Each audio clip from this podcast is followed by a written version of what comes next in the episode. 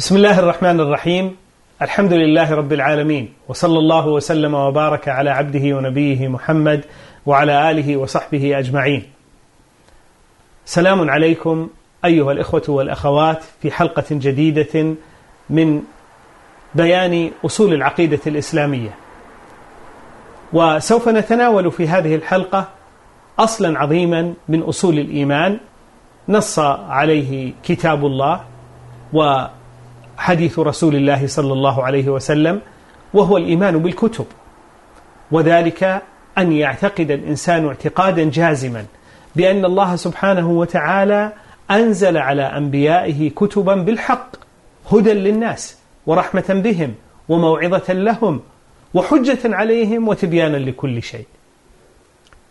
وهذه الكتب الإيمان بها يقتضي اولا الإيمان بما علمنا اسمه منها باسمه. وما لم نعلم اسمه منها فإنا نؤمن به إيمانا مجملا. ونحن نعلم من كتب الله بعضها ومن أشهر ما نعلمه من كتب الله أولا التوراة. والتوراة هي الكتاب الذي أنزله الله تعالى على نبيه موسى. قال الله عز وجل قال يا موسى إني اصطفيتك على الناس برسالاتي وبكلامي. فخذ ما آتيتك بقوة. فخذ ما آتيتك وكن من الشاكرين. وكتبنا له في الألواح من كل شيء موعظة وتفصيلا لكل شيء. فخذها بقوة وأمر قومك يأخذوا بأحسنها. سأريكم دار الفاسقين. وقال سبحانه وتعالى إن أنزلنا التوراة فيها هدى ونور. يحكم بها النبيون الذين أسلموا للذين هادوا والربانيون والأحبار بما استحفظوا من كتاب الله وكانوا عليه شهداء. ومن كتب الله عز وجل الإنجيل الذي أنزله الله تعالى على عبده ونبيه وكلمته عيسى بن مريم عليه الصلاة والسلام. قال الله عز وجل ثم قثينا على آثارهم برسلنا وقفينا بعيسى ابن مريم وآتيناه الإنجيل. وقال في آية أخرى وآتيناه الإنجيل فيه هدى ونور ومصدقا لما بين يديه من التوراة وهدى وموعظة للمتقين. وأعظم كتب الله على الإطلاق هو القرآن العظيم الذي أنزله الله تعالى على عبده ونبيه محمد صلى الله عليه وسلم. قال سبحانه وتعالى بعد ذكر إنزال التوراة والإنجيل قال وأنزلنا إليك الكتاب بالحق مصدقا لما بين يديه من الكتاب ومهيمنا عليه. ومعنى مهيمنا عليه أي حاكما وقاضيا وناسخا.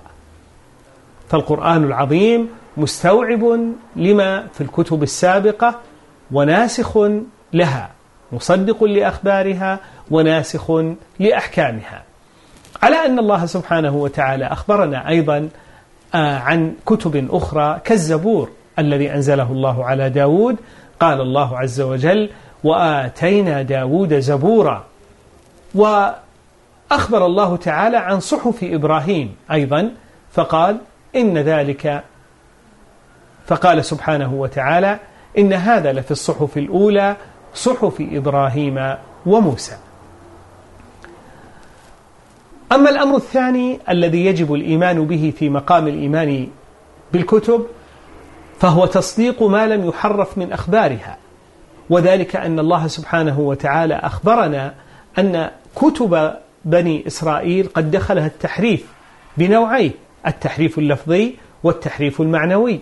فقال الله سبحانه يحرفون الكلمة عن مواضعه وقال يحرفون الكلمة من بعد مواضعه وقال سبحانه وإن منهم لفريقا يلوون ألسنتهم بالكتاب لتحسبوه من الكتاب وما هو من الكتاب ويقولون هو من عند الله وما هو من عند الله ويقولون على الله الكذب وهم يعلمون. أما القرآن العظيم فقد تكفل الله سبحانه وتعالى بحفظه فقال سبحانه إنا نحن نزلنا الذكر وإنا له لحافظون. فهو بحمد الله محفوظ لا يأتيه الباطل من بين يديه ولا من خلفه تنزيل من حكيم حميد. وتأسيسا على هذا فإن القصص والأخبار الموجودة في كتب أهل الكتاب فيما يسمى اليوم بالعهد القديم والعهد الجديد الذي بأيدي اليهود والنصارى واصطلح أهل الإسلام على تسميتها بالإسرائيليات لا تخلو من ثلاثة أحوال. الحال الأولى أن تكون موافقة لما في القرآن. فحينئذ نعتقد صحتها وذلك لشهادة كتابنا لها. كذكر الله سبحانه وتعالى للطوفان وذكره لإغراق آل فرعون وإخراج موسى وقومه من أرض مصر وكذلك أيضا ما ما تضمنه العهد الجديد كما يسمونه من ذكر آيات عيسى عليه السلام من آه، إبراء المرضى وأحياء الموتى وغير ذلك. وإن كان لا يلزم الإيمان بالتفاصيل التي يذكرونها في كتبهم لكننا نتفق ونقرهم على أصل هذه الأخبار. الحال الثانية أن تكون هذه الأخبار الإسرائيلية مخالفة لما في القرآن. فحينئذ نعتقد بطلانها وأن ذلك مما أحدثوه وكتبوه بأيديهم ولو ولووا به ألسنتهم. كزعمهم أن لوطا عليه السلام وحاشاه قد شرب الخمر وزنى بابنتيه وذلك مزبور في كتبهم. وكذلك أيضا زعمهم أن عيسى هو الله أو ابن الله أو ثالث ثلاثة إلى غير ذلك مما ادعوه على أنبياء الله وأدخلوه في كتبهم. فهذا نعتقد بطلانه ونرده في نحورهم ونبرئ أنبياء الله عن هذا. أما الحالة الثالثة فهو أن تكون هذه الأخبار غير موافقة ولا مخالفة فحينئذ لا نصدقها ولا نكذبها. وعلى هذا قول النبي صلى الله عليه وسلم إذا حدثكم أهل الكتاب فلا تصدقوهم ولا تكذبوهم وقولوا آمنا بالله وكتبه ورسله. فإن كان حقا لم تكذبوهم وإن كان باطلا لم تصدقوهم. وهذا الحديث قد رواه الإمام أحمد وأبو داود على أنه يجوز التحديث بهذا النوع. ففي الأمر سعة أن يحدث بهذا النوع الذي لا يتضمن مخالفة لما في كتابنا لعموم قول النبي صلى الله عليه وسلم فيما رواه الإمام البخاري وحدثوا عن بني إسرائيل ولا حرج. الأمر الثالث الذي يجب في هذا المقام الحكم بشريعة القرآن. فإن الله سبحانه وتعالى كما أسلفنا قد نزل القرآن العظيم مهيمنا على الكتب السابقة أي حاكما وأمينا وشاهدا عليها. فاستوعب القرآن العظيم ما تضمنته من مصالح ونسخ بعض أحكامها. فلا يحل اتباع شريعة غير شريعة القرآن. فقد قال الله تعالى بعد ذكر التوراة والإنجيل وأنزلنا إليك الكتاب بالحق مصدقا لما بين يديه من الكتاب ومهيمنا عليه. ثم فقد قال الله عز وجل بعد أن ذكر التوراة والإنجيل وأنزلنا إليك الكتاب بالحق مصدقا لما بين يديه من الكتاب ومهيمنا عليه فاحكم بينهم بما أنزل الله ولا تتبع أهواءهم عما جاءك من الحق لكل جعلنا منكم شرعة ومنهاجا ولو شاء الله لجعلكم أمة واحدة ولكن ليبلوكم فيما آتاكم فاستبقوا الخيرات فاستبقوا الخيرات إلى الله مرجعكم جميعا فينبئكم بما كنتم فيه تختلفون. وأن احكم بينهم بما أنزل الله. ولا تتبع أهواءهم. واحذرهم أن يفتنوك عن بعض ما أنزل الله إليك. فإن تولوا فاعلم أن ما يريد الله أن يصيبهم ببعض ذنوبهم. وإن كثيرا من الناس لفاسقون. أفحكم الجاهلية يبغون؟ ومن أحسن من الله حكما لقوم يوقنون.